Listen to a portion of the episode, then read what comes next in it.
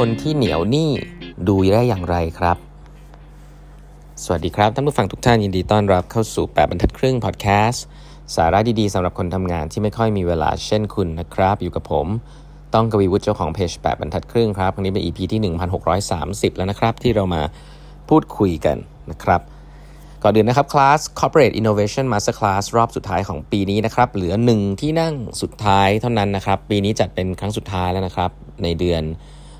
ตุลาคมนี้นะครับกลางเดือนตุลาคมนี้ ใครที่สนใจจะเรียนเกี่ยวกับเรื่อง corporate innovation นะครับการตั้งทีมการทำทีมให้มีความอยากจะทำนวัตกรรมมากขึ้นนะครับ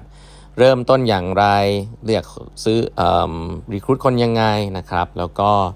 ตั้ง budget วัดผลงานกันยังไงนะครับ ก็สามารถมาเรียนรู้กันได้นะครับในเวิร์กช็อป2วันเต็ม corporate innovation master class จัดเป็นครั้งที่ 4 แล้วนะครับ ก็ถ้าสนใจก็ดูรายละเอียดได้ใน Facebook Page ของแปดบรรทัดครึ่ง แล้วก็ Line OA ของแปดบรรทัดครึ่งนะครับวันนี้ผมขออนุญาตเล่าเป็นตอนสุดท้ายแล้วกันนะ ของหนังสือ Magic Words ของ Jonah Berger นะ จริง ๆ แล้วหนังสือเล่มนี้มีรายละเอียดเยอะมากนะครับ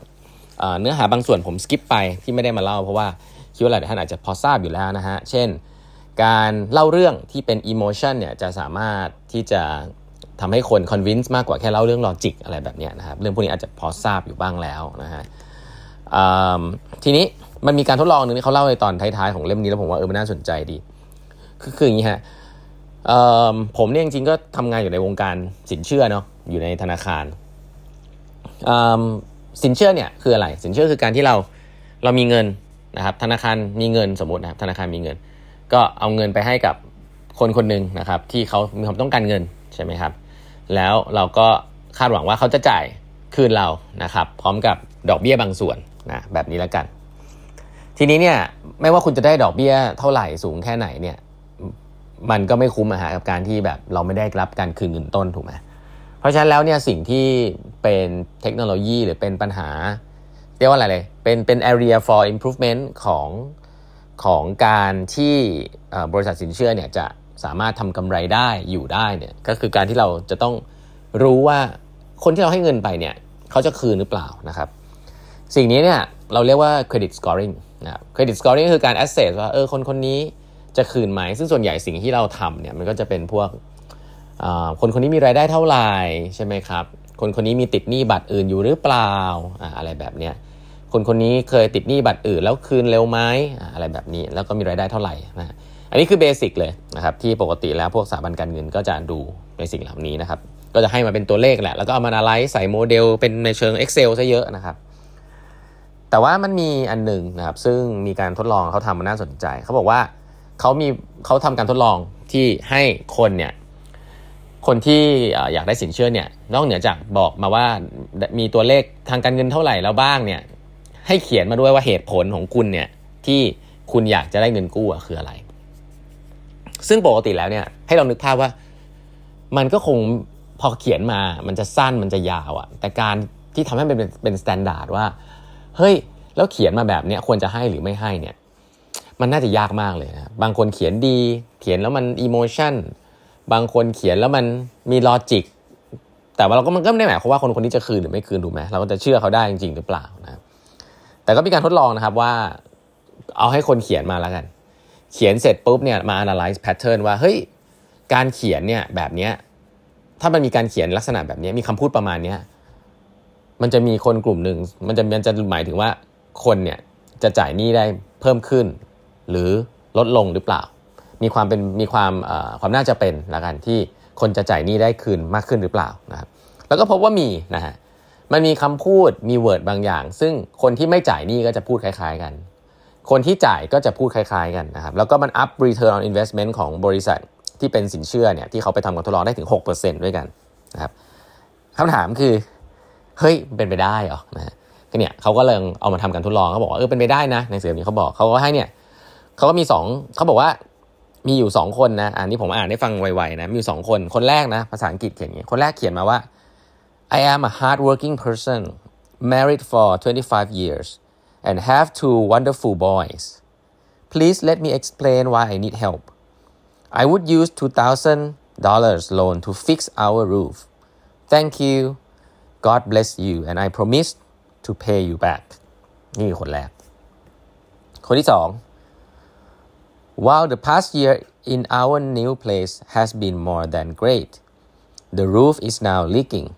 and I need to borrow 2000 to cover the cost of the repair.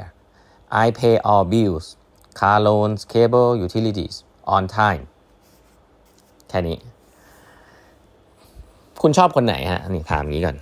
นะถ้าคุณถามคนทั่ว ๆ ไปแค่ฟังเนี่ยคุณน่าจะชอบคนแรกนะเพราะคนแรกดูมีศิลปะในการเขียนนะครับดูมีความสุภาพนะแล้วก็ดูเหมือนกับ มันมีการสัญญงสัญญิงสัญญาอะไรกัน ดูมีการอ้อนวอนอะนะ คนที่สองที่ดูห้วนๆนะดูเหมือนขอไปขอไปงั้นอะขอได้ก็ได้ไม่ได้ก็ไม่เป็นไรอะไรเงี้ยให้คุณเดาครับว่าคนไหนที่จริงๆแล้วในสแตทเนี่ยการเขียนแบบไหนที่มี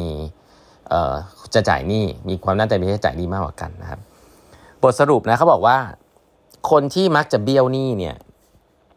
มักจะเขียนนะฮะมักจะเขียนคำที่เกี่ยวกับความยากลำบากนะครับ เช่น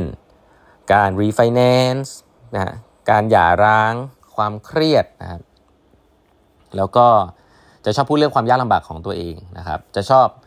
พูดเรื่องการขอความช่วยเหลือนะฮะ ask for help need help นะฮะ แล้วก็ที่น่าสนใจก็คือว่า จะพูดเรื่อง God นะเรื่องพระเจ้าเยอะนะครับ เรื่องแบบสิ่งศักดิ์สิทธิ์อะไรเงี้ยนะกันนะครับ อันนี้คือสแตทบอกว่าใครที่พูดคำนี้บ่อยๆ ในเอเซที่เขียนมาเนี่ย ส่วนใหญ่เราจะเบี้ยวหนี้นะแต่ว่าคนที่คืน คนที่คืนเงินเนี่ย ส่วนใหญ่เนี่ยจะใช้จะจะจะใช้คำพูดประมาณที่เกี่ยวกับ financial ability นะครับ เช่น tax นะฮะ เช่นการลงทุนนะครับ เช่นคำว่าการจ่ายขั้นต่ำนะฮะ เช่นคำว่า uh, reinvest นะจะเอาไปลงทุนอะไรนะครับแล้วก็คนที่มี likelihood ที่จะคืนเงินเนี่ยจะใช้คาว่า I เยอะมาก I นะ คือชั้นชั้นอย่างนั้นชั้นอย่างนี้นะครับคนที่ไม่ค่อยจ่ายคืนเนี่ยส่วนใหญ่จะเป็นเอ่อ pronoun ที่เป็นชี้ไปที่คนอื่น he she god mother คือพูดถึงสิ่งต่างๆ ที่เกิดในชีวิตว่ามันลำบากแค่ไหน และเป็นสิ่งที่คนอื่นกระทำต่อเขานะครับก็อันนี้เป็นสแตทให้ดูคร่าวๆว่าคนที่สองตะกี้เนี่ยจ่ายจ่ายคืน มีความน่าเป็นที่จะจ่ายคืนเยอะกว่าละกันนะครับเพราะคนที่2เนี่ยจะพูดอะไรที่มันค่อนข้างลอจิก นะครับ แล้วก็จะพูดถึง